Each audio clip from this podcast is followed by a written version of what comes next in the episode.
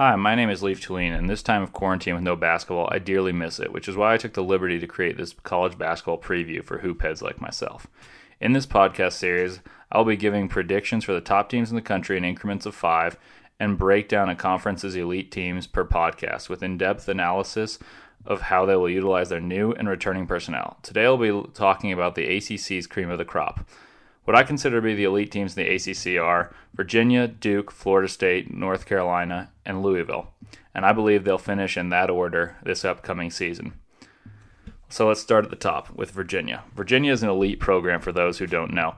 In the last seven years, they've finished with a win percentage of 81% in ACC play. That's what we call elite. In 2019 2020, Virginia wasn't at their best defending a national title but losing their three main pieces as well as a rugged center in Jack Salt. In 2019-2020, they were led by Kihei Clark, who was thrust into the spotlight, and Mamadi Diakite, who emerged from hitting a big shot in the Elite Eight to now being a star player. That's a huge transition. That said, Virginia still went 23 and 7, 15 and 5 in the ACC, which finished for second, but it was not easy to get there, and nor was it pretty. Uh, Virginia shot only 41.3% as a team and 30.4% from three point range, while averaging a measly 57 points in the 2019 2020 season. How are they 15 and 5 if they shot if they scored 57 points per game? That's what Tony Bennett is known for, the coach of Virginia. Defense, the pack line defense. Defensively, Virginia was elite, giving up 52.4 points per game, allowing just 36.9% field goal percentage allowed. That they basically make you shoot and make you make contested shots. In terms of KenPom defensive adjusted efficiency, Virginia finished first place in the country. They were 42nd overall, and that's a big gap. Oh, and 234th offensively. And as compared to their national championship year, they are fifth defensively, second offensively, and first overall. And the year before that, they were first defensively, 30th offensively, and, and second overall. So basically, expect great defense, and despite the slow pace, Virginia is typically a great offensive team, efficiency wise, not scoring. That's important to realize because a lot of teams have a misconception, a lot of people, I should say, have a misconception about Virginia that me- that says they are a really bad offensive team and only win because of defense. That was true for 2019 2020, but not typically. This year, I expect Virginia to revert to more of their ways of the 2018 2019, and maybe the years before that with good offense and a very good defense backing them. They'll be led by Marquette transfer, Sam Hauser, who will have one year of eligibility with the Cavaliers, and this will be his sole season. Sam Hauser is supremely skilled, unselfish, shoots the lights out. He scored 14.9 points per game and 7.2 point rebounds while shooting 45.9% from the field and 40.2% from three, making 88 three balls in his junior season while playing with one of the most electric scorers in the nation in Marcus Howard. I expect Virginia to score a lot more and more efficiently for sure than the last year, but I'm not sure they'll approach the prior two years um, efficiency due to the chemistry built between Ty Jerome, Kyle Guy, DeAndre Hunter. That's a tough team to match. But that said, I expect around similar points scored averages and maybe slightly worse defense. I expect around 70 points per game with, with the new players, but the defense won't be quite as suffocating as this past season, allowing only 52, as mentioned before. So I may be around 59 points allowed because Virginia hasn't allowed more than 60 points in a season uh, per game since the 2015-2016 season, and that's that said, it was only 60.2 points per game. Needless to say, as it will be repeated a couple more times in this podcast, just to drill home the point, Virginia is an elite defensive team. Um, I one thing that I think may change, and the reason Virginia doesn't typically doesn't score as much as some of its ACC foes, is because they play a very slow, methodical pace in the, using a a blocker mover offense patented by Tony Bennett. But this year, I think they may play a quicker pace, playing to the, the speed of Kihei Clark, and use a lot more pick and roll based off personnel strengths, with Jay Huff and Sam Hauser being there rather than Ty Jerome Kyle Guy and DeAndre Hunter, which is a guard based offense. So I think you may see more pick and roll than than you have been used to when watching Virginia. They started to do that more at the end of the season, adapting to personnel, and that is when they started picking up. Uh, I was very curious to see how that team was going to do going into the uh, national tournament because that's a team no one wants to play, and that's for certain. Uh, so here's an introduction to some of the personnel and how I envision various lineups, and this my my assumed scoring distribution for Virginia. Um, so just just to start, the two players that Virginia will have lost from last year were Mamadi Diakite and Braxton Key, two defensive stalwarts and very versatile players. Diakite was the best player on the team last year with 14 points per game, seven rebounds, and was an all ACC defensive player. And then Braxton Key was sneakily the, the best rebounder on the team the last two years. Uh, he scored 10 points and got seven rebounds himself. He was the ultimate glue guy, played great defense, passed the ball, was extremely versatile, and he will be missed. But those two uh, their defensive prowess will be matched by the incoming offensive prowess, and then the backbone of the defensive uh, the backbone of the program is defense. So I think defense should be fine. That said, without further ado, here is what I envision the lineups to be.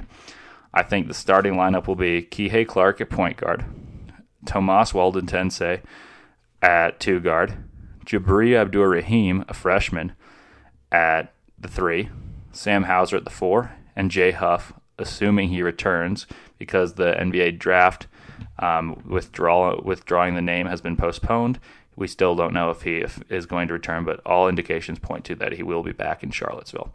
So I will have Kihei Clark, Tomas Woldetensae, Jabri Abdur Rahim, Sam Hauser, and Jay Huffs in the starting lineup. That leaves the bench looking like this, and this is how I assume the bench will will play out in terms of role. So I'll read it in order. Uh, Casey Morsell will be the sixth man. Francisco Papi Caffaro will be the seventh. Kody Stattmann at eight. Justin McCoy at nine. And Reece Beekman at 10. I think those are all that will play. There's also Carson McCorkle um, and Kadin Shedrick who will get minutes, but I don't think they'll get a ton of time. So I'm going to read you a few things about how Virginia will score, and this is these are my projections for each player um, and then maybe a little summary of their their roles that they'll play. So I think Kihei Clark will score nine points per game and be a focal point of the offense running it as he last year grew into his role of being being thrust into the limelight after being a very much complimentary, just play defense, handle the ball when he played alongside Jerome, who is the true point guard. So uh, Kihei Clark has really matured, and he'll be one of the catalysts for this team and his scoring will not be his main role. But that said, I think he'll score nine points a game, making free throws down the stretch, making really smart decisions, and he'll have a chance to compete his way into um, first, second, second team All ACC. I think first would be a stretch for him, but he's super important, not an extremely good competitor. I think Tomas Woldetensae is one of the more interesting pieces, as last year his role was vital due to the lack of spacing and needing the ball to to, to hit th- three balls for the team to do better and his emergence was huge against Louisville last year. He, he erupted for 27 points, hit threes, and allowed for Virginia to have a true threat shooting the ball, which opened it up inside for Diakite and Huff. Um, this year, I'm not sure his role will be as important, and I wouldn't be surprised at all if he gets moved to the bench and Casey Morsell, assuming he shoots the ball a little better than he did last year, gets the starting minutes, or um, because of the his defense is phenomenal and Woldetensae's perceived weakness, is defense. Um, and then Sam Hauser's addition makes shooting less less vital than it was last year. But that said, I think Woldetensae did too good of a job at the end of the last season to not earn a starting rate this season, at least at the beginning. Um, at the small four, we have a freshman, Jabri Abdur Rahim, who is nicknamed on the AAU circuit in the EYBL 40 ball Bree because of his proficiency scoring the rock with back to back 40 point games. Um, I think he'll score eight points per game, and he ha- he's one of those guys that I think Tony Bennett hasn't had many before. Uh, he, Tony Bennett has recruited a lot of players who are good defensively and grow into capable scorers. Jabri Abdur Rahim is a is a pure scorer. He can shoot and he can slash and he gets the line at a very high level. And he I should mention he is the son of Shareef, Shareef Abdur Rahim, a two-time NBA All-Star. So he's he's skilled. He's been well coached, and you can see it in his play. He's 6'7", 205, and I can see him in two years becoming what DeAndre Hunter was as a as a isolation threat as well as playing in the uh, mover blocker system. So, and next up at the four is the most important player on the team, as as well as he plays. The Virginia Cavaliers will go very far, and that's Sam Hauser. I think Sam Hauser will score around 16 or 17 points per game because he can shoot the rock. He already scored 15 for Marquette being a second option. So being a first option for a team that plays a little slower than Marquette does, 16 a game seems like, oh man, that's not a huge gap. But the ACC is better than the Big East was when Sam Hauser was there. And for, if he scores 16 a game on f- fairly comparable efficiency, Virginia should be in great hands because of the depth that they have this year.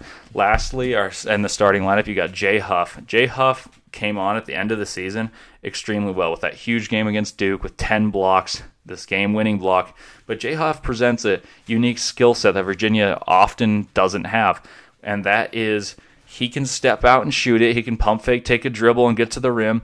And then with Hauser, he'll be asked to play inside as more than he has when he's been playing with Diakite or in sparing minutes in earlier seasons he'll get more options for dunks, and Kihei Clark will throw him lobs, and with the improved spacing, he'll have more room to operate himself.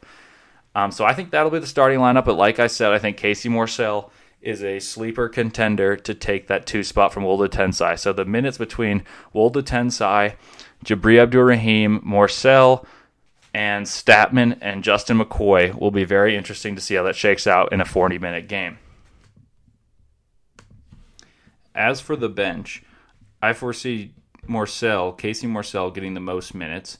Uh, he struggled shooting the ball mightily at the beginning of the season last year, but he was invaluable defensively. He was considered to be one of the most ready players in a Tony Bennett's had as a freshman, and he was defensively. His shooting form is good. He just was a shot of the ball a little flat last year, and he had some confidence wanes. And I think with a good summer, he may press Tomas Wolden due to Woldetensae's perceived weakness defensively. Even though he's still a, competent defender, Morsell is just excellent defensively.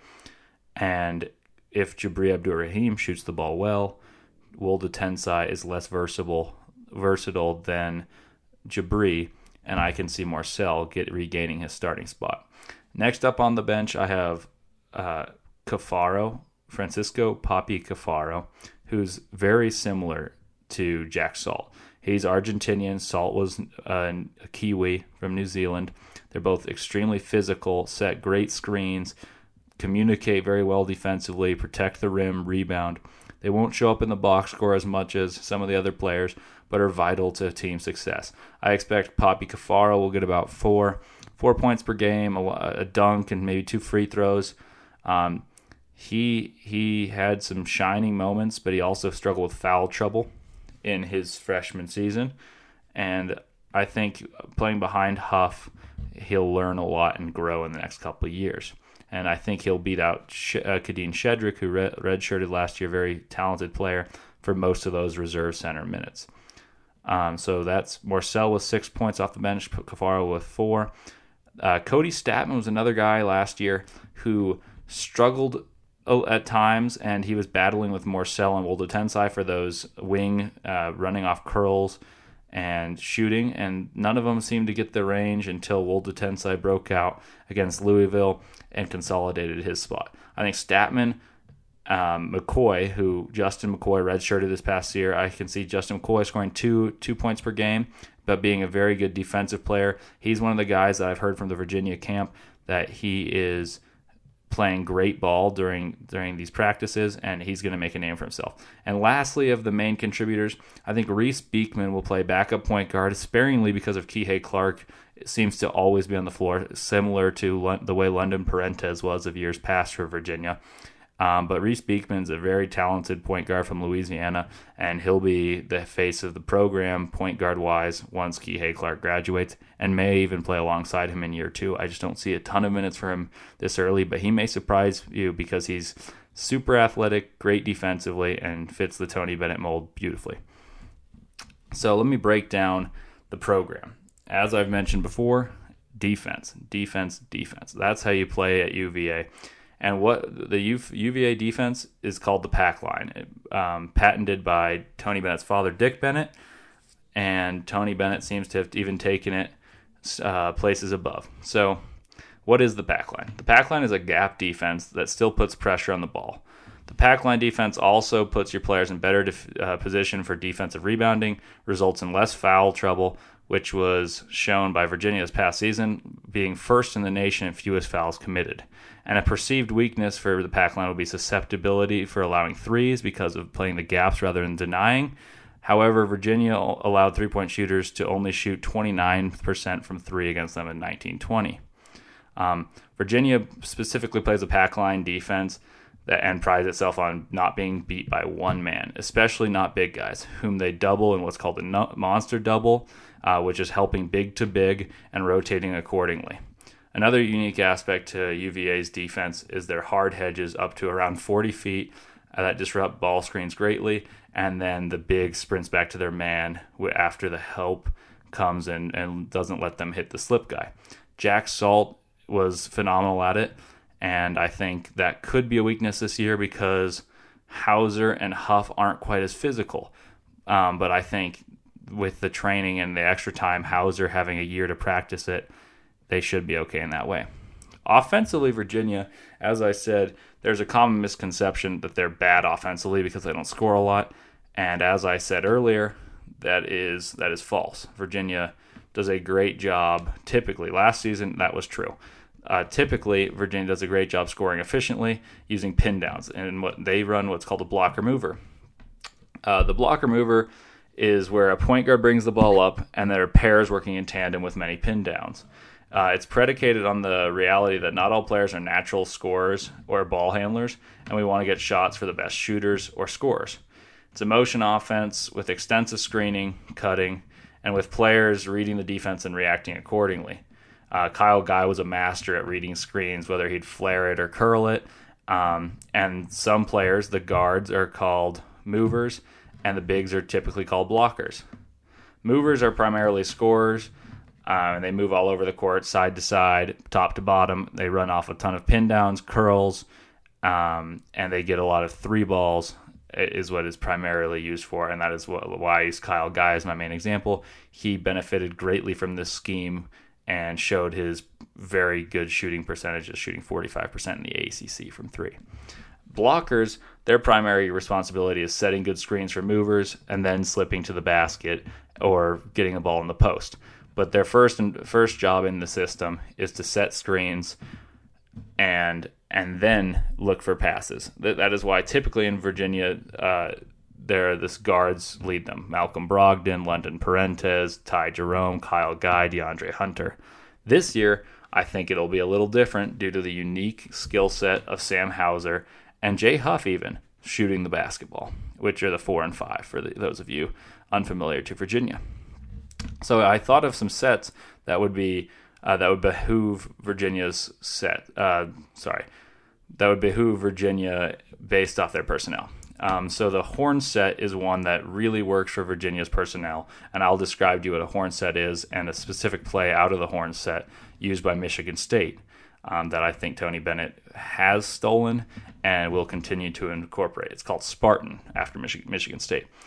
Um, they use the horn set and run this play uh, effectively and it'll fit the Virginia personnel very well. So you start in the horn set, which is the point guard at the top of the key, the two bigs lane line extended vertically, and the wings in the corners. And so in Virginia's case, I'll, I'll say their names uh, for positions. So that would be Kihei Clark passing to Jay Huff, then screening for uh, Sam Hauser. Hauser cuts around the screen to the right low block. Jabri Abdur Rahim cuts through underneath to the left low block area. Huff passes back to Kihei who, after screening for Hauser, moves back to the top. Meanwhile, Jabri, Hauser, and Huff set a triple staggered screen for your shooter, Tomas Woldetensae. Woldetensae uh, initially steps up toward the wing to set up the cut, and then cuts hard around those uh, three screens to the right wing and gets the pass from Kihei and the three point shot.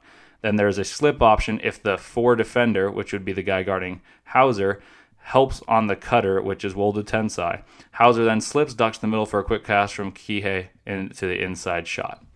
Another option that uses their most prolific scorer, which would probably be Sam Hauser, is called the Flare, starting in the same horn set. Sam Hauser sets the screen for Kihei Clark. Kihei dribbles over the screen toward the left wing. Huff then screens for Hauser. Hauser flares to the right wing, and this will occupy the defenders.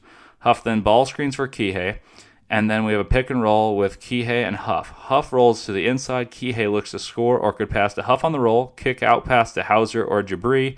And notice that Woldetensae, a designated three point shooter, uh, rotates up on the left wing and could get the pass back from Kihei. Woldetensae could then either shoot the three point shot or pass to Huff posting up. So that is the whole play um, out of the horn set. And I, I think you can see based off the skill sets I've described of each player in the that I think will be in the foreseeable starting lineup. This fits their skill set, and we began to see Virginia start running those these plays. And I think with Sam Hauser rather than Mamadi Diakite, even though Diakite could shoot the ball, Hauser is a phenomenal shooter, maybe the best shooter in the ACC, and I don't think that's a stretch at all. And we will see that type of action very frequently. And I think UVA fans or just basketball fans will have a fun time watching Virginia play basketball, uh, whereas they typically complain it's boring in sum, this team should be very, very enjoyable to watch, as I just mentioned, and have a defensive backbone at the same time, which is odd to say. Um, Jabri Abdur Rahim's growth on both ends is super important to this team being very good as he brings a dimension offensively only few Virginia teams have had. If he can explode into his full form as a freshman, and even if not, they should still be a very good team.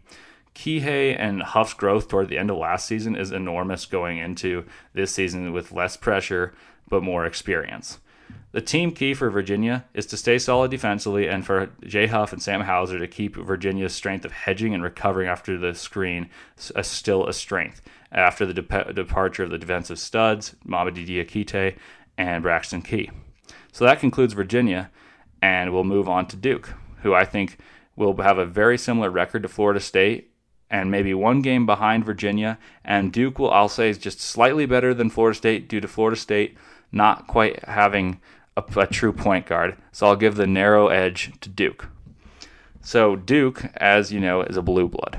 Duke in the last seven years has a 72% win percentage as ACC play, and that's very good. Um, Duke last year, in no in typical form, did very well overall and in the ACC. They're 25 and 6, 15 and 5 in the ACC, uh, tying for second. Um, in KenPom, Duke was fifth overall for adjusted efficiency, uh, ninth offensively, and 12th defensively. Um, they were they just brought in the third rated recruiting class according to 247 Sports Composite and Duke was second in the country last year in scoring, uh, scoring 82.5 points per game. And they allowed 68 points per game, quite a margin. And that margin, in fact, got them fifth in the country in scoring margin. Uh, Duke, you always have to worry about what they bring in and who they lose, because them and Kentucky are two of the only teams that can bring in talent and and make up for the talent they lose each year. So this year they're losing a trip, a double double threat, and Vernon Carey every time he steps on the court, averaging 18 and nine. Um, they lost the ACC Player of the Year in Tre Jones, who scored 16 points and dished out six assists per game, and then Cassius Stanley, who was compl- a beautiful complementary piece for those two, scoring about 13 points and getting five rebounds per game. So they didn't lose the number one pick, the number three pick, and the number 10 pick, like they did the last year with uh, Zion, RJ, and Cam Reddish, but they still lost a lot of talent. That said, they retained Matthew Hurt, who scored 10 points per game, four rebounds, 39% from three last year, and Wendell Moore, who has a really bright future, struggled with some injuries, and scored seven points per game. Um, first of all, I just like to say thank you to a friend of mine, Duke fan, uh, Andrew Clark at Blue Devil Thoughts on Twitter. You guys should give him a follow. Um, he he helped me out a lot with this with the Duke scouting report and did a great job breaking down the stuff. So if you guys have any questions about Duke, hit him up. He knows a lot about college basketball and especially Duke. Um, so the, the, this Duke team identity has been and will be athleticism transition, scoring, and forcing turnovers defensively while being stout, not allowing threes. Um, you can always expect a lot of ball pressure from Duke, and this year will be no different, with their best defensive players uh, being Jeremy Roach, Jordan Goldwire, and Wendell Moore. Those three all play guard or wing. Um, Coach K absolutely adores when his guards get after the passers and the wings play the passing lanes. Makes lives hard for point guards and allows them to get runouts and use their superior athleticism. Offensively, Duke lacks a lot of structure. Um, the team will likely opt for simple entries uh, for allowing the talent to breathe and create plays for themselves. Duke runs a lot of sets like floppy, which allows for shooters to come off screens and get good looks. The shooters this year will be Joey Baker and DJ Steward running off pin downs, which will allow Wendell Moore, Jeremy Roach, and their star, Jalen Johnson, to come off curls. Expect a good deal of pick and roll for Jalen Johnson and Jeremy Roach, who will be splitting the point guard duties. Uh, Johnson is a point forward, and we'll talk about him extensively later. Um, you'll ex- and then you'll get some pick and pop with Matthew Hurt, who, as I mentioned, shoots the ball very well. Um, the the the ability of Johnson to break down, come off screens, and use his height and really impressive vision will be huge for this team, especially if Duke can shoot the ball. Um, this year's team, there's no there's no player in the top 10, believe it or not. However, that is fairly misleading. I think Jalen Johnson and Andrew and, uh, has aptly pointed out he was consensus top five player, but he had some issues with eligibility and didn't play for his high school team, fell down the rankings. But that doesn't impact how good of a player he truly is. Um, much like Duke's uh, team from this past year, Duke should rely on depth more than traditional Coach K squads. Nine or 10 players should see and probably will see fairly regular minutes, and I would expect five or six of them to see very consistent regular minutes. Um, Coach K will tinker with matchups depending foul trouble, matchups, and what they need in those type of games. Um, the players that will play those those sparing minutes depending matchups from last year were Alex O'Connell, Joey Baker, Jack White. Um, this year, you'd probably get Henry Coleman, Jaemyn Brakefield, and maybe even Joey Baker and DJ Steward in this category. Um, but Andrew has broken it up into impressive tiers and in terms of usage rate for the players. But first, I'll talk about what I perceive to be the starting lineups and and descriptions of some of the players. So I think the starting lineup, and and Andrew would agree, the, starting lineup is Jeremy Roach, Wendell Moore, Jalen Johnson, Matthew Hurt, and Mark Williams. Um, Jeremy Roach is a point guard number 21 in the class um, of 2020, who is very sound. He he's he doesn't do anything incredibly that you think, but he's good at everything. Uh, Wendell Moore will be the super glue guy of, of sorts for Duke. He's a defensive stopper who can take the ball up the court, run the break, and finish in transition. And time will tell if he's reliable off the bounce or as a floor spacer. If not, I mean, if he does so, he could be an ACC caliber, all ACC caliber wing, and he's one of the more exciting players on this team. He's he played. He's super young. He'll be a sophomore, but he's yet to turn 19. Um, Wendell Moore is extremely athletic, and you you could see that in in games where he was healthy, and he was also kind of an odd man out because of all the talent there last year. This year he should be featured more. Uh, Jalen Johnson is is a phenomenal player, and he will be a point forward. And I think he and Jeremy Roach, if they can figure out a way to co-handle being the point guard, um, this team could go very far. Matthew Hurt is is a very skilled player, but he struggled defensively. He's one of Duke's highest ret- uh, ranked players to return to Durham in a long while. He has undeniable offensive skills, touch, shooting ability, footwork. Uh, the only issue for him is he simply offers little on the defensive end, and that keeps him, uh, that kept him off the court a fair deal this past season and could as well this year. But I foresee improvement. Any improvement there makes him extremely valuable as it, with his ability to space, providing room for Roach and Johnson to penetrate and kick. Mark Williams is a key player because his defense will be huge for this team. With all the ball pressure, Duke is susceptible to getting back cut or beat off the dribble. And Williams is their defensive anchor. He's a center. He's seven one. You can't teach height, and you can teach him you, you can teach him some of the fundamentals, but defensively, he's got the instincts. He'll be a key. Um, so the, they scored 82.5 points per game last year, and this year should be fairly similar. Andrew predicted 11 points from Roach, 10 from Moore, 17 from Johnson, 13 from Hurt, 7 from Mark Williams, 6 from Jordan Goldwire. This is now the bench. Uh, so the starting five, let me reiterate, was Roach, Moore, Johnson, Hurt, Williams. And now the bench, Jordan Goldwire will be a senior. He's a do-it-all guard who I wouldn't I would be surprised if he doesn't get a few starts in spot moments and if if injuries happen at all. Uh, he's he's he can play the one or the two. He's a combo guard. He prides himself defensively. He's had one and a half steals last year off the bench. I, I expect him to get six points. Uh, DJ Steward is a touted recruit, can absolutely score the ball. His issue is similar to Hurt. He he's not a proven defender. He'll score around six points. Joey Baker around seven points. Uh, Joey Baker is a great shooter who has a nasty head fake. Uh, he pump fakes, puts the ball in the dribble once, um, and, and he puts the ball in the hole.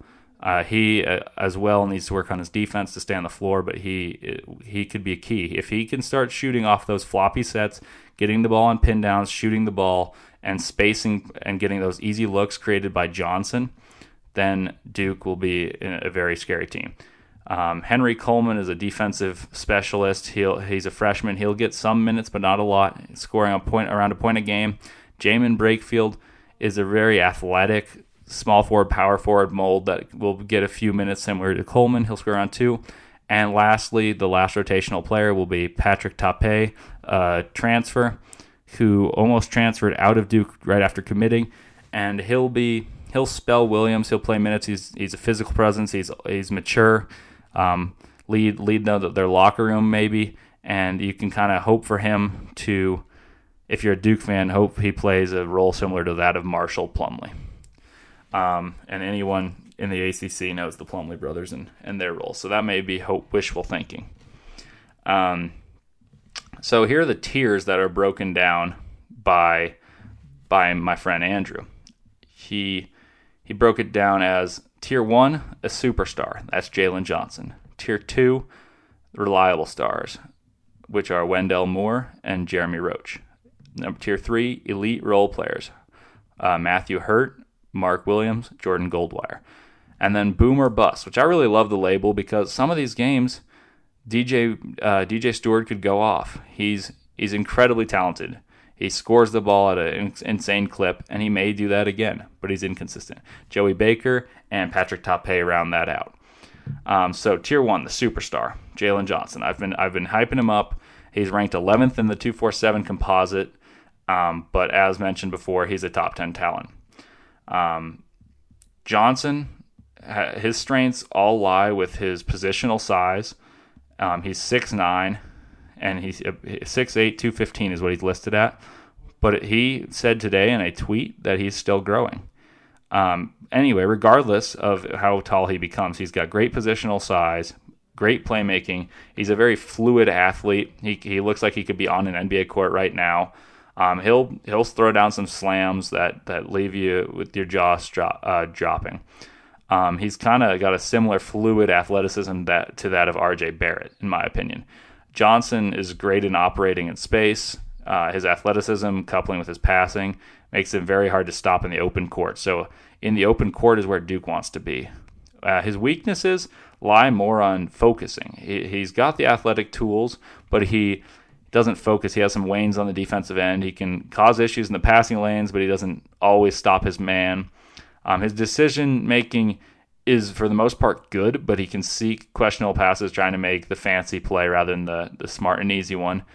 And then his shooting, similar to that of RJ Barrett, even though they're not the same player, they're both good point forwards. Um, he'll pass more and score less, but he, he could, will, could have the same impact. Um, he his the reason he's similar to RJ in, in my opinion is he shoots a little bit of a flat jump shot. It's inconsistent, but he's got the ability to knock some shots down. Uh, if he can develop that jump shot, he, he has the by all means has the potential to win the ACC Player of the Year as a freshman. Uh, tier two, the national, uh, the reliable stores. I think Wendell Moore is primed for a breakout season, and I wouldn't be surprised if he's a second team All ACC player. Um, Wendell Moore is 6'6", 213, and he is a true two way wing, maybe the only play, one on the Duke team. Uh, Wendell is mostly known for his tip in against North Carolina that won the crazy game from last year, but that would be undermining what he did for this team. He brought switch uh, positional versatility that was that was not a strong suit, and he will continue to bring that. He can guard two through four, and even battle with some uh, some guards and some centers, but not not the biggest and strongest. Um, I expect him to take the challenge of guarding the best player on the on the team um, defensively. Um, he slashes phenomenally. He attacks closeouts, can get all the way to the cup. He struggles a little bit in that mid-range game, um, where if he if he's forced to go off the three-point line and take one dribble, shoot a mid-range or a floater, that may not be his forte. But that's not often you have to do so. Um, in in the open court, along with Johnson and Roach, he should thrive. Um, he's he's got the true versatility that most teams can only dream of with athleticism, shooting touch. His three point percentage wasn't phenomenal this past season, but he's got a good free throw percentage, which leads you to believe he's got a good stroke. Um, he'll be the glue guy, and I, and if he'll be a good indicator of how good this Duke team is, is how well he plays. Um, when he plays well, Duke will win. When he doesn't play very well against the better teams, they'll probably lose. Um, Jeremy Roach is the, the other one in this category. Roach, as mentioned before, uh, 21st overall in the in 247 composite. As I mentioned, he does a lot of things that coaches will love, and he doesn't do anything at an exceptional level, but he does everything well. Um, he has a feel for the game, understands his role on offense and defense, and he's got got a competitive streak that shows his ability to close out games. Um, he's not a premier NBA athlete, but he he's a definite plus athlete in college.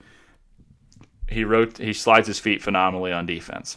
Um, his weakness is also his strength. He he can he doesn't do anything exceptionally, as I've as I've said, but he he'll rarely do anything to beat uh, to make you lose as well. Um, he could work on his shooting. He's not a reliable three point shooter at this stage, and if he can get thirty four percent I'm not I'm not asking for 40% from him, but if he can space and let Jalen Johnson operate as the point forward and space allowing Johnson more space to operate and then hit his shot, garner that respect so they can't help as much, that'll go a huge distance for Duke. Um, speaking of shooting, Matthew Hurt is in the next tier of elite role players, should average around 25 minutes per game, but could see games where they're used less. Matthew Hurt was a hyped up recruit. He had all every chance to prove his worth this past season in Durham, but he struggled to defend. And he, he I don't think he'll ever become an elite defender, but he can become comp, uh, competent. And if he does so, that'll be a huge addition for Duke. Um, he you don't find too many knockdown shooters at his height. He's got a rare feel for the game.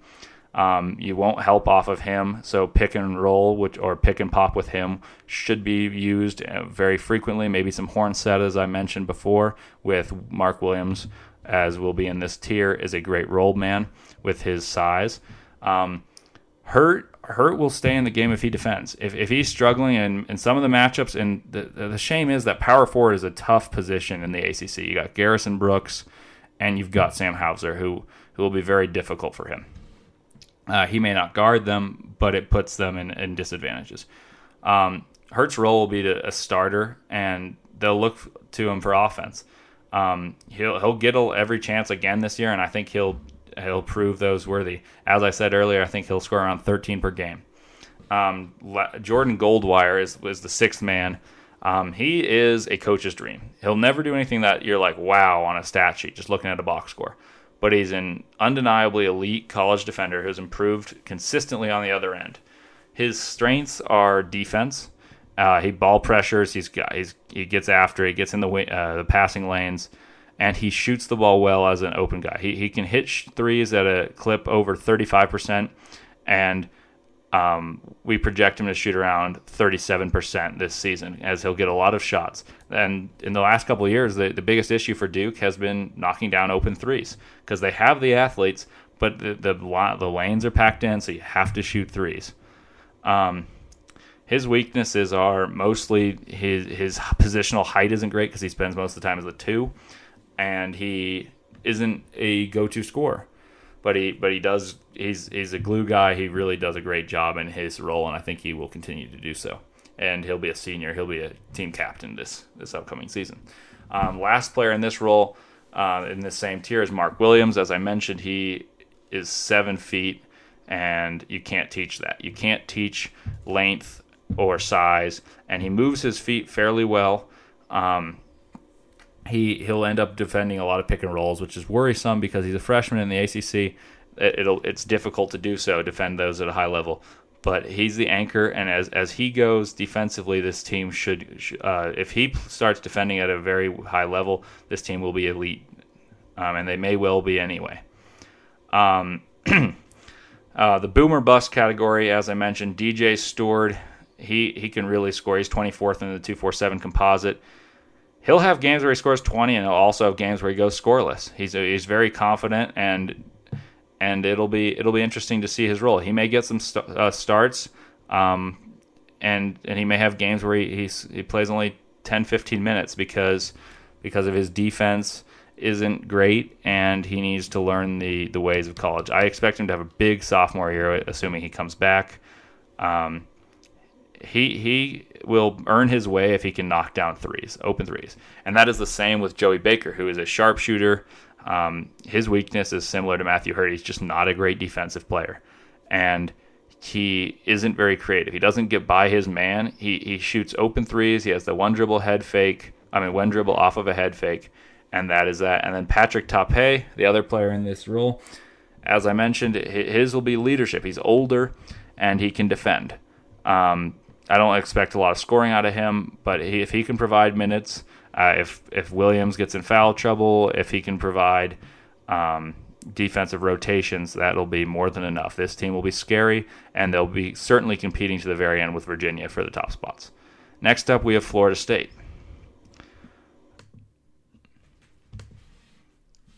Florida State last year surprised many. They finished uh, 26 and 5, 16 and 4, and an outright win of the ACC conference. Um, Florida State was very good offensively and defensively. They scored 75.4 points per game and allowed 65.7. Um, this past season, they in KenPom were third, good for 32nd offensively and 15th defensively, ranking at 15th overall. Um, they were supposed to be a one seed um, finished fourth in the AP poll, and they are going to lose Devin Vassell, Trent Forrest, and Patrick Williams to the NBA draft or NBA draft for Vassell and Williams, and Forrest graduated, but he was the floor general senior leader point guard. Um, Florida State relies on a plug and play system under the uh, pressure heavy scheme of the uh, um, of the ever underrated but great Leonard Hamilton. Um, FSU uh, prioritizes length, speed, and depth for their squads, and this year should be no different. Um, FSU created 16.65 turnovers per game, ranking 16th in the nation and top amongst Power 5 teams. Um, they were 19th in turnover margin with a ratio of 3.4. Um, that should be no different this year with um, inserting the defensive menace, five star Scottie Barnes, who's 6'8, 210, and is the best recruit to come to Tallahassee since fellow defensive stud Jonathan Isaac, who was picked sixth by the Orlando Magic and is already enforcing himself, um, enforcing defensively, being a All NBA caliber defender. I'm not sure Barnes is quite that good defensively, but he's certainly great, uh, great in the college level. Um, here's my best guess at their scoring distribution. I, I, assume around similar 75 points as they've been in between 74 and 80 the last three years. And their press style gets them up and down, scoring bunnies. And I assume defensively they'll around average around 67 points allowed. Um, another another team like Duke that has a very good margin and and competes on both ends of the floor. Um, I expect the, their lineup to be as follows: MJ Walker um, the only returning double digit scorer. Uh, he was an All American a few years ago, and he's a proven shot maker. He'll, and he'll have an expanded role. He'll be an interesting player to track.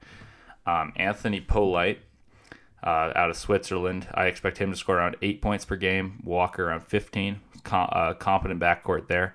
Scottie Barnes, the star player of the team, 13 a game. RaiQuan Gray, 8. Malik Osborne at center, 7.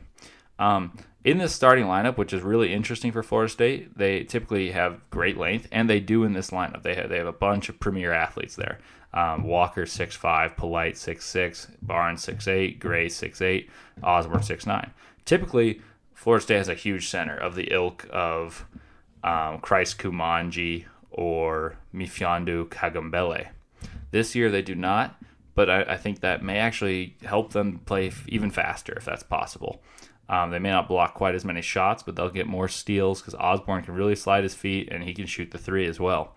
Lets them space more so and let their um, scorers attack closeouts and uh, facilitates uh, as follows.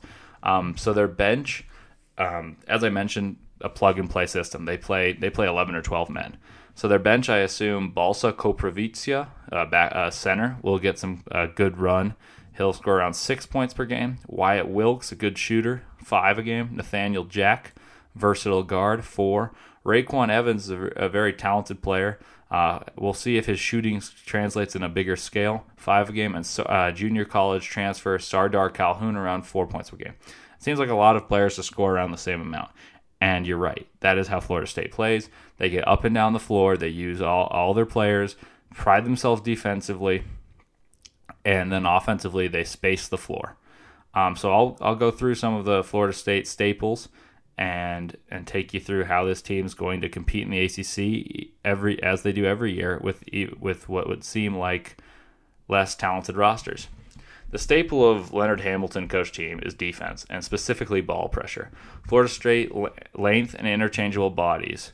Playing 12 deep is essential to maintaining the pace Florida State wants to play and wants you to play. They create turnovers by playing this pace, and they create them at a very high rate using man defense in the full court. Florida State uses a heavy ball denial based system, which allows for their lengthy defenders to get in passing lanes, apply heavy ball pressure, and get out for easy baskets. FSU, specifically in their version of defense, switches one through four. Um, and with their versatile athletes and great length, this this works very well. Um, and depending on the center, with Osborne, it's possible they go one through five. With with uh, they'll probably only go one through four. Typically, Florida State plays a very large center like Koumadje, who sits at the rim and, and alters shots. Koumadje was 7 4, Kabengele was 7 1, and the nephew of Dikembe Mutombo. Um, that team was a terror to play. Gave Virginia they beat the national championship Virginia Cavaliers that season in the ACC tournament, and gave Duke all they could handle with Zion and RJ leading the way. Um, this allows a rim protector to play behind the gambling, uh, lengthy defenders in the passing lanes. As a typically heavy denial team, they're susceptible to back cuts, and once beat, um, Florida State scrambles insanely. They fly around, making you dribble off the three point line and with their length, they can contest shots that you wouldn't consider uh, consider easily contestable. Um, ball pressure limits the ability to enter to a, a, posting big man, so big men are typically taken out of the game. Um, and due to switches and recovering from the press, they sometimes lose shooters on the perimeter.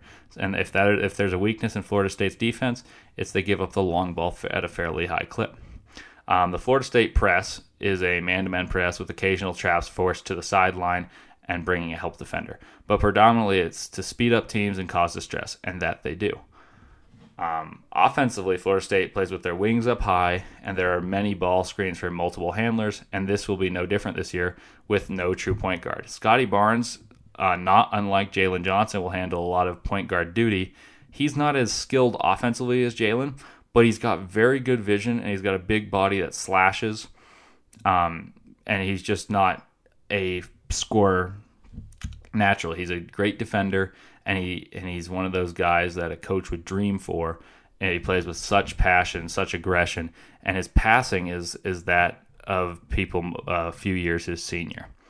Um, Florida State, as mentioned, a lot of their offense comes in transition, so they typically shoot a fairly high percentage, um, and that should be no different with this terror of a defensive lineup uh, coming into Tallahassee.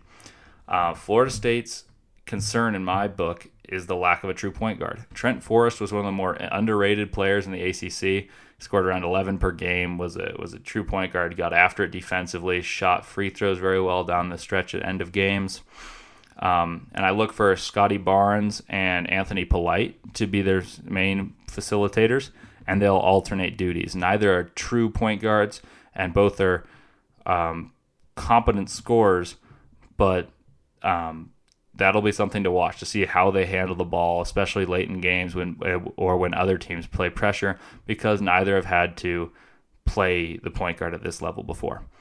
Um, one thing I like a, a, lot about this Florida State team this upcoming season is without a really large big guy who comes inside, they'll space the floor with Osborne and Malik Osborne shoots 36.2% from three, and and RaiQuan Gray, the other big, is a six eight strong, very um, muscular player who who likes to slash, so he can start outside, and so they'll have uh, great driving lanes for their big big long wings who like to get into get into the paint.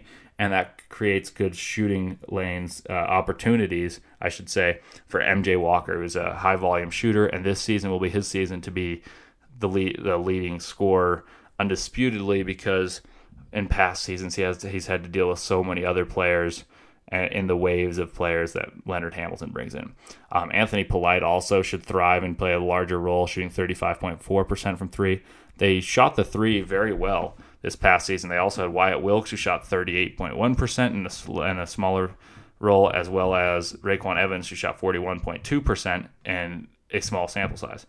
Uh, Hamilton will space the floor and use his athletes to let them attack closeouts, um, have screen and roll with different bodies this year. I'll be fascinated to see, uh, aside from Osborne, who sets a lot of screens. Will it be Gray? Will they will they set screens with Scottie Barnes rolling and then passing out? Um, I think that'll be really interesting to watch how they distribute the ball when the defenses are set. An X factor for Florida State, in my opinion, is RaiQuan Gray. He's a big, tough, physical defender that every time I've watched, I've been very impressed by. Um, he passes the ball when he uh, when he cuts the paint. He defends. He's got really quick hands.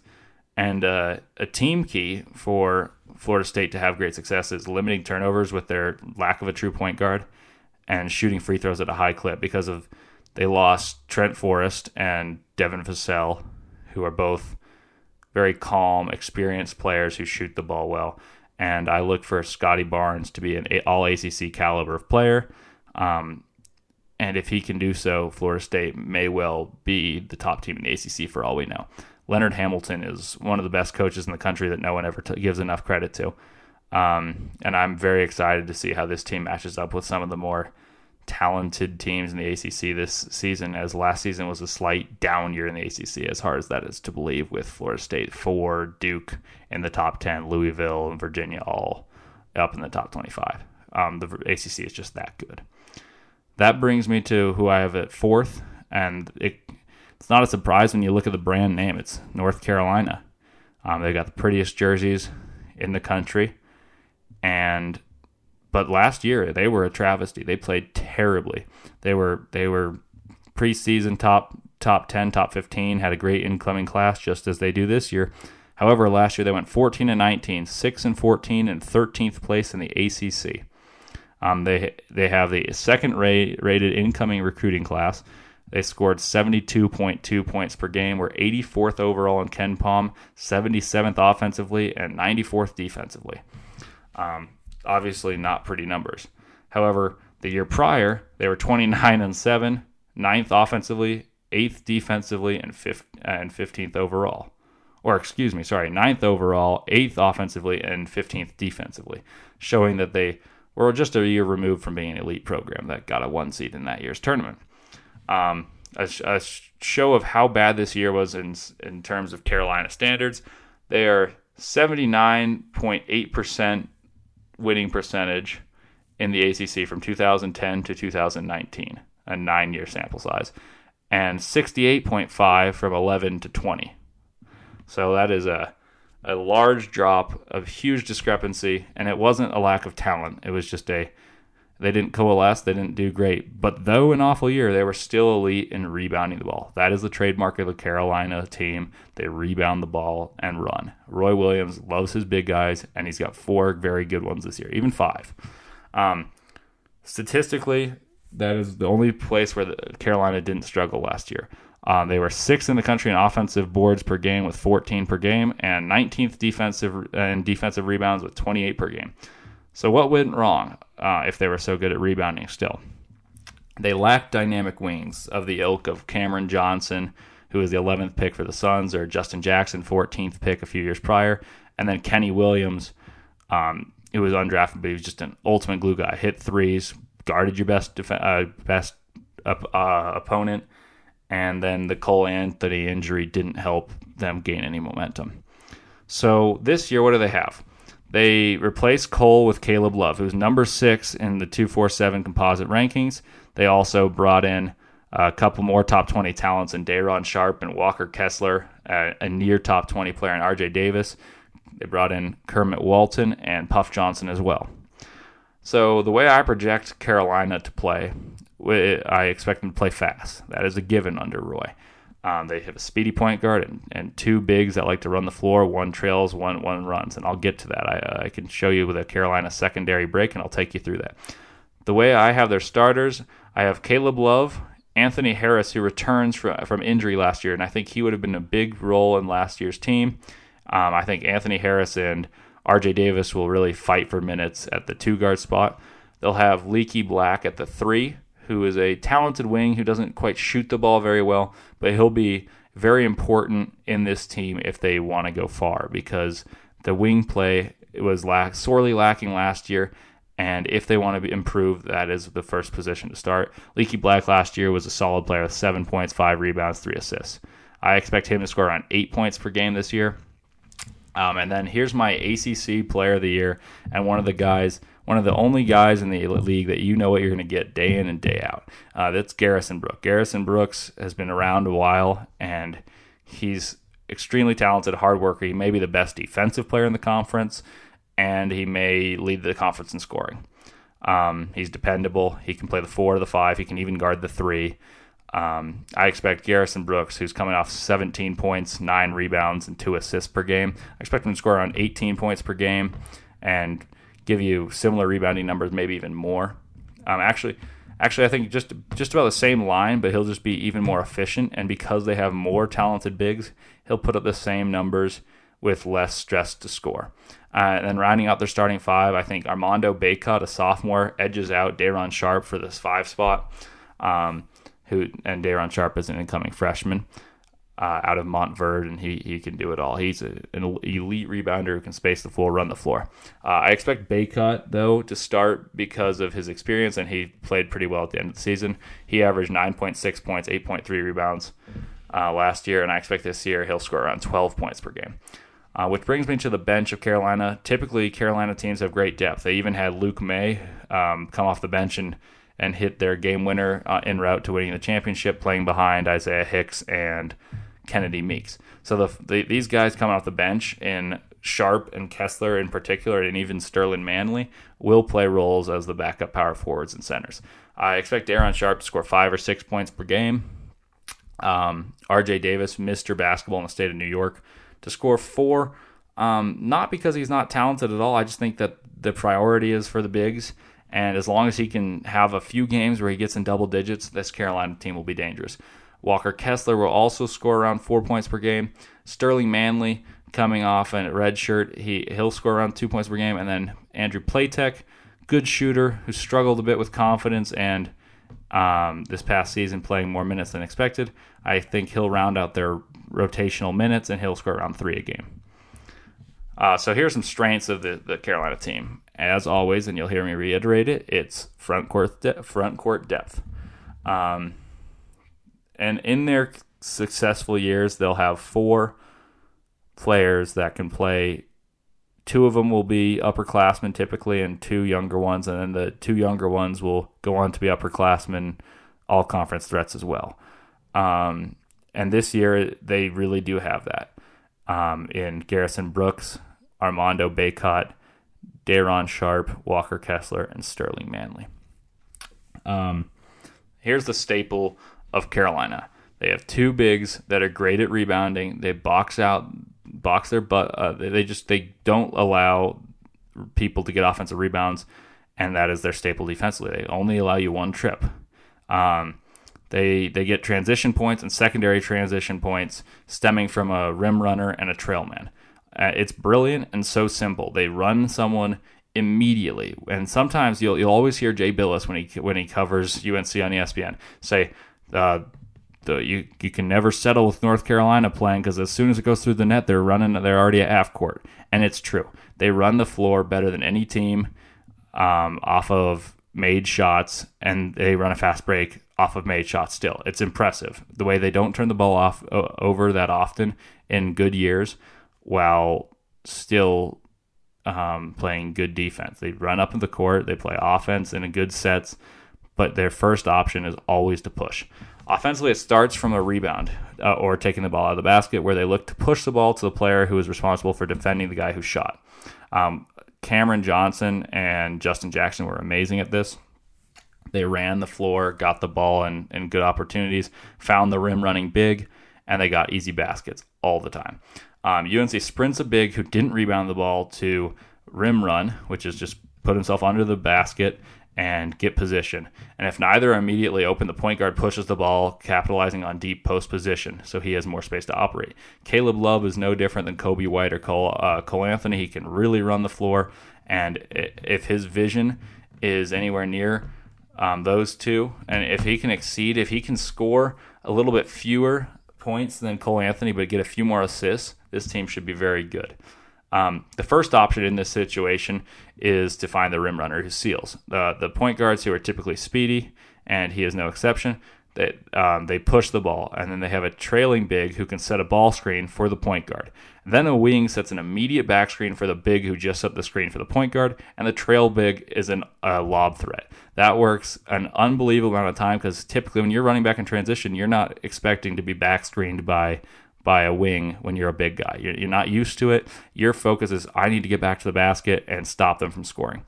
Um, Carolina capitalized this all the time. This happens every single secondary break. Carolina runs the same motion and it works all the time. Um, the wings run down the floor and space out wide, and sometimes they get a dribble handoff to effectively play the point guard um, with the same back screen after a ball screen action, but this time the point guard sets it and the wing throws it up just a little wrinkle. If the ball is reversed to the trailer, this means that the defense did their job and, and got back. The trailer plays high low with the rim runner or, or slips and make then makes the catch. Um, this is e- easy offense. It's created through rebounds, and why Carolina rebounds so well is the plethora of bigs who who know they're going to get spells and bursts, so they'll play minutes and play their butt off, and then run up the court. They're always the focal point of every possession, and then they push. Um, defensively, Carolina isn't spectacular in that. Um, but they use their length and athleticism effectively. They often pressure the ball full court and trap with the trailman. Brice Johnson was incredible at this. He used his length and would, would trap opportunistically and timely, and in a timely manner. Um, the trailman is the guy helping uh, defending the inbounder typically, and then who helps usher the ball to the sideline. They create turnovers this way and make the floor seem to shrink away, allowing only certain areas to be vulnerable. Um, in typical good Carolina years, they make certain spots on the floor be the ones that beat them. And so they don't give up too many three point shots. I'm sorry, ex- excuse me. They, they do give up too many three point shots because they they run the floor so fast. They sometimes um, over pursue and play a little too quickly and get a little restless defensively, is something I've noticed. Um, another thing Virginia struggled with this past year, and this is where they gave up a lot of three point shots, was because in the pick and roll, uh, UNC hard hedges, but Bacot, um, as well as the incoming freshman bigs, must step their game up on hedges because uh, Virginia, as I said, sets their hard hedges incredibly, and Jack Salt was amazing at it. Armando Bacot and the freshmen need to take a leaf out of his book um, and hedge hedge similarly and recover because they seem to be split too often or beat out on the outside, and it created situations that made the vul- uh, defense vulnerable, allowing a lot of three point shots based uh, from, stemming from a drive and kick. Um, if they can improve defensively uh, just a slight bit, and then offensively they can get some shooting from Luke, Leaky Black, Anthony Harris, and R.J. Davis. This team is extremely dangerous and even if a four seed in the ACC, that's still a three seed in the tournament a lot of times. Um, i will be excited to watch this Carolina team. I hope they turn it around. Um, an X factor uh, to me is the wing play because they sorely lacked Cameron Johnson's shooting and Kenny Williams's defensive abilities as well as spacing. Um, so Leaky Black and Anthony Harris are my X factors. Um, and what elevates a Carolina team, because they'll always have a good big and a quick point guard, is shooting and composed wing players who can and can fill multiple roles, such as J.P. Tokoto, um, Theo Pinson, Kenny Williams, uh, Justin Jackson. All these players did their did a great job doing so, those things. And then Caleb Love's passing and composure could lead this team far. And they have the pieces, and ultimately their downfall is wing shooting. So if they can elevate their shooting percentages just a slight bit, and Caleb Love has a good uh, or, or, even a mediocre assisted turnover and doesn't force too many things, as Cole Anthony seemed to do at times this season, Carolina will be a team that is being underrated but will overperform their expectations in, in this upcoming season that leads me to the last team I will break down today, and that's Louisville. Louisville came off a season where they also tied for second in the ACC with an overall record of 24 and 7, 15 and 5, tying for second in the ACC. Uh, they scored 74.1 points per game and allowed 63.7. Um, in, in, terms of KenPom, they were 12th offensively, 30th defensively, and 9th overall. A pretty good team. The only issue here, and why I have them lower in the rankings, is because they lose their four leading scorers Jordan Nwora, uh, Steven Enoch, Dwayne Sutton, and Ryan McMahon, as well as the lauded recruit from Juco, Jay Scrubb, who declared for the NBA draft. Um, that said, you'd assume, wow, they're, they're, they're number five. That's that's generous. No, they adjusted very quickly to learning of this news of losing Jay Scrubb and losing a couple of their better players. They got Carlik Jones from Radford, who's a, a very good scorer, and Charles Minlend Jr. Um, from San Francisco. Very, very accomplished players that will help the young nucleus along at Louisville and compete in the ACC immediately. In 2019-2020, Louisville exceeded, uh, ex- excelled, excuse me, excelled at shooting three, shooting around 37.6%, which was good for 18th in all of college basketball. And then also their defensive field goal percentage was good for 13th, allowing only 38.9% shooting. Um, that's a good recipe for success, and succeeding uh, succeeding is what Louisville did. Um, Chris Mack is the coach of Louisville, formerly of Xavier, and he's showing his um, staples of a program. He's put his mark on this program um, in the past couple years, and they really are shooting a lot of threes and defending at a high level, as seen by those stats. This team will be unique though because of the enormous leaps, and there perhaps will be no bigger leap. And I talked about Wendell Moore making a big leap, but there will be no bigger leap made in the ACC, presumably, than that of David Johnson and Samuell Williamson. David Johnson averaged 6.3 points per game and 2.8 assists last year and now I I foresee him to be a a ACC first team member. Seems wild. Um, and the other jump is Samuell Williamson, who only scored four points per game and played sparingly. Um, both of them, Samuell Williamson was a high recruit, and David Johnson was a hometown kid from Louisville, Kentucky. Um, David Johnson was an interesting case. He got thrust into the lineup late um, he had a monster game against Duke, scoring 19 and 7 in their 79-73 win over the uh, at the time number three ranked Blue uh, Blue Devils. Um, and from that moment onwards, I have been a huge fan of David Johnson's game. He's got composure similar to that of Cassius Winston. He he plays with a herky jerky movement, he's also six five, and he is a great game. But in those 15, the last 15 games where he got more playing time, he scored nine points per game, four assist, uh, 4.4 assists and 3.8 rebounds, 1.1 steals per game while shooting 49.5% from the field. So the jump isn't quite as absurd as I was saying, um, as it would seem. Um, another player that needs a, a, little bit of a jump would be Malik Williams, who was the backup center playing behind Steven Enoch. They kind of platooned their minutes, and Malik Williams to me was the more skilled player. He averaged 8.5 points per game last season and should be in a similar role with just more opportunity to score.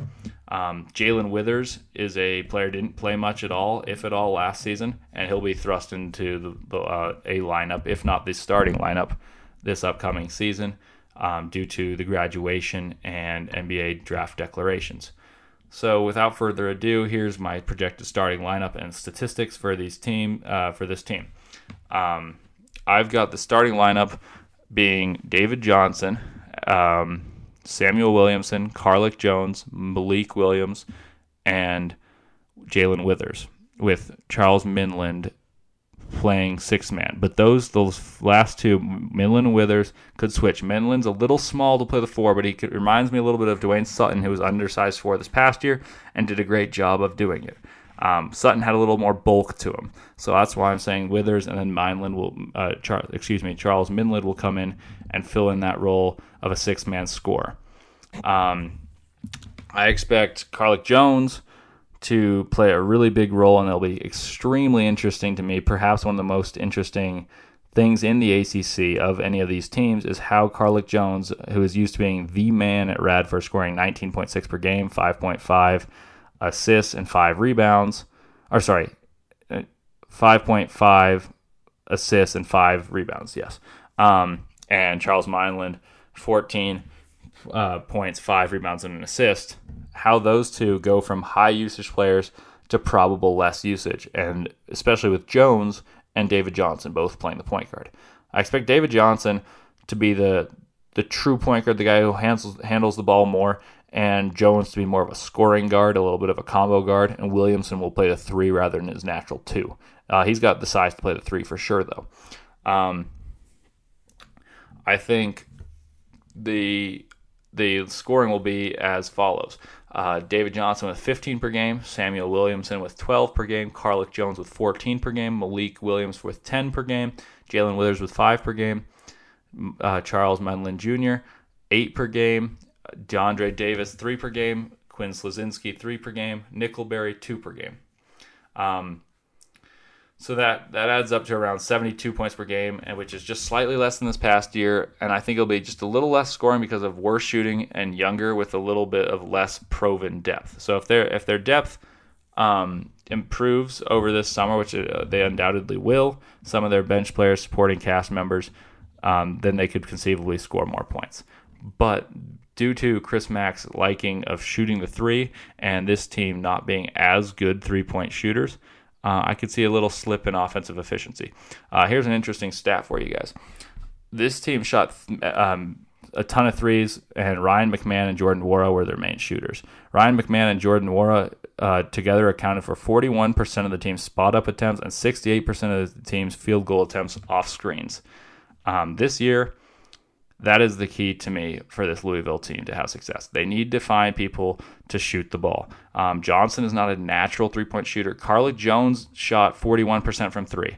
Um, and I think if he spots off, uh, spots up off ball with Johnson operating in the pick and roll, uh, or or just spotting up in general with with Williamson and Jones spotting up, um, they could they could have success in that department. Uh, Malik Williams can also step out and shoot it a little bit, but you don't want him falling in love, becoming too enamored with that shot. Um, I think uh, David Johnson should have the ball in his hands a lot, and will greatly improve his assist numbers. And he'll be very good, especially in the Chris Mack, uh, since Chris Mack is a known member of the Thad Matta coaching tree, a former Ohio State coaching uh, coach, and that coaching tree uses the Buckeye series. Um, most plays start from the same set to disguise their intent, especially back doors, which are very prevalent in the Buckeye series. Louisville had one of the thickest playbooks um, with like 76 set plays that they ran.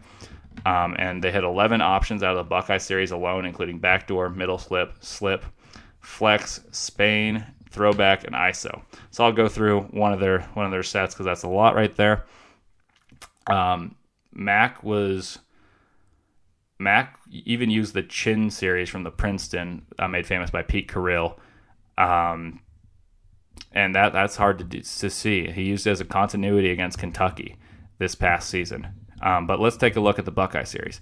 The Buckeye series typically starts with the uh, team crowding one side of the floor to space uh, once the screen is set. The point guard passes to a wing and runs off a back screen or a flare screen set by the power forward or center, and then the screener sets another screen, this time on ball, and rolls as the driver has the floor open by the crowd a crowded alignment and he drives towards uh, toward where there is little to no help. And then the opposite wing stays on the crowded side corner, while the four or five, who, whoever didn't set the screen, replaces the diving screener and fills upward. This can be ran as a continuity if the ball is reversed through the screener rather than setting the screen. In continuity, many of the aforementioned options arise, and notably flex cuts um, and dives are open for the four and the five. Um, there's a lot of layups, and then the spacing and knowing and the scouting allows for there to be counters, which allowed for a lot of Jordan Nwora and Ryan McMahon, who are uh, very good three point shooters, and they shot for a high volume. Um, defensively is where Chris Mack is known for. At Xavier in the Big East, he played a gritty style that that caused a lot of fights and, and arguments, and he overachieved with talent there, even getting some one seeds, making it the Elite Eight of tournaments. Um, with these athletes at Louisville, he, he he does a great job on defense still. Um, Mack once stated, "On defense, kids are way better ball handlers and way worse without the ball in their hands compared to 20 years ago." That said, he pressures the ball and preaches defensive continuity, much like Tony Bennett at Virginia. But Louisville doesn't play as slowly, which which makes their pace and scoring numbers, both offensively and defensively, a little different. Uh, like Virginia, Louisville uses the pack line. The pack line benefits Louisville to, due to their length, and the purpose of the pack line being a uh, is uh, sorry, excuse me. Um, the purpose of the pack line makes a driver feel like he's driving against many players, taking away many passing lanes. Louisville takes the ball away at a good clip per possession due to the pack line's slow style, diminishing the amount of their defensive posi- uh, possessions. Um, this is true of Virginia. Defensively, they play long and grinding uh, possessions. Offensively, they they play quicker than Virginia, which is why they allow more points. Um, because they don't spend as long on the offensive side. As Xavier Mack was known to be one of the defensive toughest defensive teams in the country, and he is starting to build that identity at Louisville, um, making Rick, uh, the Rick Pitino teams of Louisville of old proud. Um, for me, the X factor of this team will be replacing the shooting and how the ball dominant guards um, Johnson and Jones coexist in the same backcourt and the X factor, if you could choose one player, would be Jae'Lyn Withers because he'll take a huge step, and with a honorable mention of Samuell Williamson, who was a really talented wing, and he didn't get enough minutes this past year playing behind a logjam of older players, but he was a touted recruit and he will have time to grow playing practice against all those guys the last year. And he should be featured heavily in this offense, scoring about 12, 13 points, shooting a decent clip. And if he shoots the ball well, um, this Virginia team should score. Or for that matter, if anyone shoots about 37% or better, if they have one one or two guys on the team who can shoot for volume around that clip, as they did this past year, this team will be exciting and have the chance to play deep in this into this ACC conference and potentially win the title, whether in the tournament or the regular season. Um, Johnson to me is an all conference player, and shooting will dictate his success as well as the uh, team's success. Um, depending how, if he can have players that are reliable to pass the ball to uh, when when he creates those opportunities, or if he can shoot it himself. Um, so I'll t- take you through my top five teams in the country, my All ACC uh, freshman team, and first team All ACC. And that'll be the it for this first uh, podcast. And next up will be the Big Ten. So without further ado, my first team All ACC is David Johnson of Louisville, Scottie Barnes of Florida State, Jalen Johnson of Duke, Garrison Brooks of UNC, and Sam Hauser of Virginia. The toughest part of coming up with this first team was positions. So at first I tried to think of positions and it was too difficult. So if you went strictly positions, I think I'd go David Johnson, maybe MJ Walker of, of Florida State for the shooting guard, Jalen Johnson at the three, Garrison Brooks uh, or Sam Hauser was excre- incredibly hard.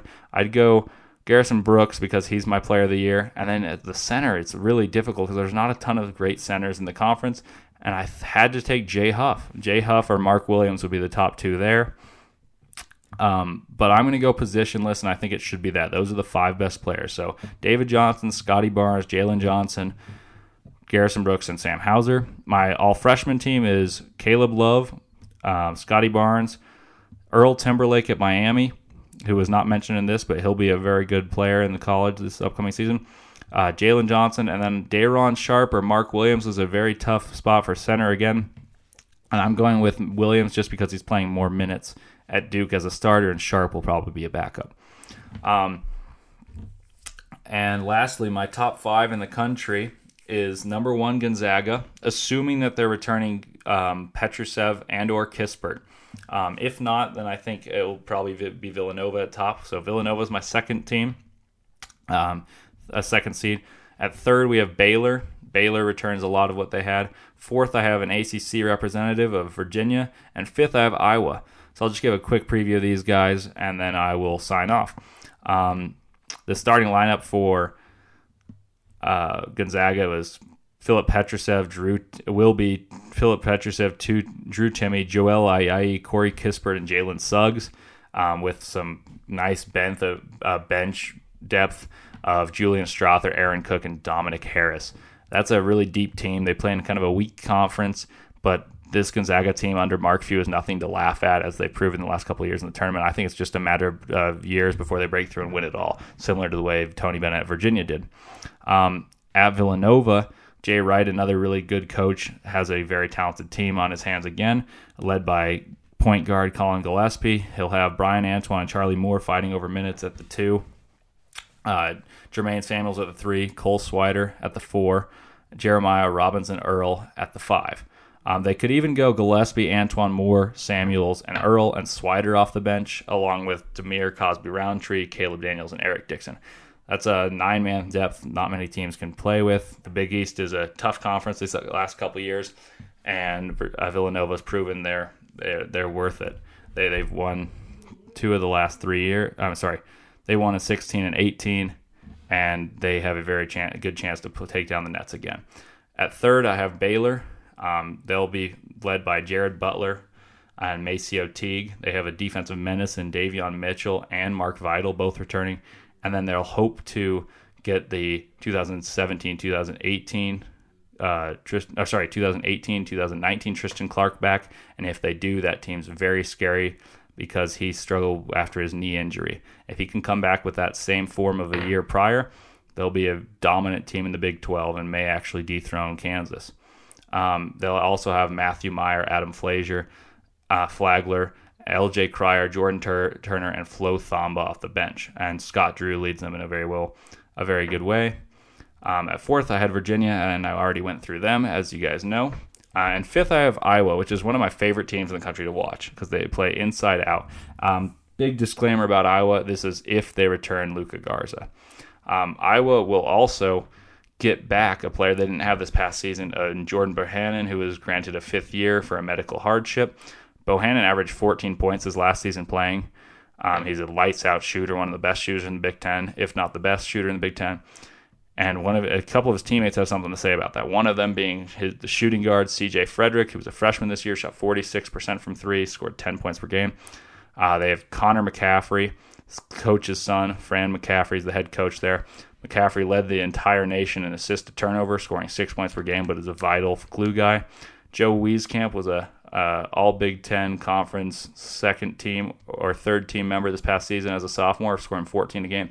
And then the aforementioned Luka Garza walking double double, 24 and 10. Um, to round out the starting lineup. That's a dangerous team playing inside out. They if they can find a way to limit some teams from scoring on them, as I think they will this year with some of their zones, they'll outscore almost anyone offensively. They'll be dangerous, and they should be the lead contender in the Big Ten along with Wisconsin and Michigan State. Um, and that more on that next time. Thank you. Hopefully you guys enjoy.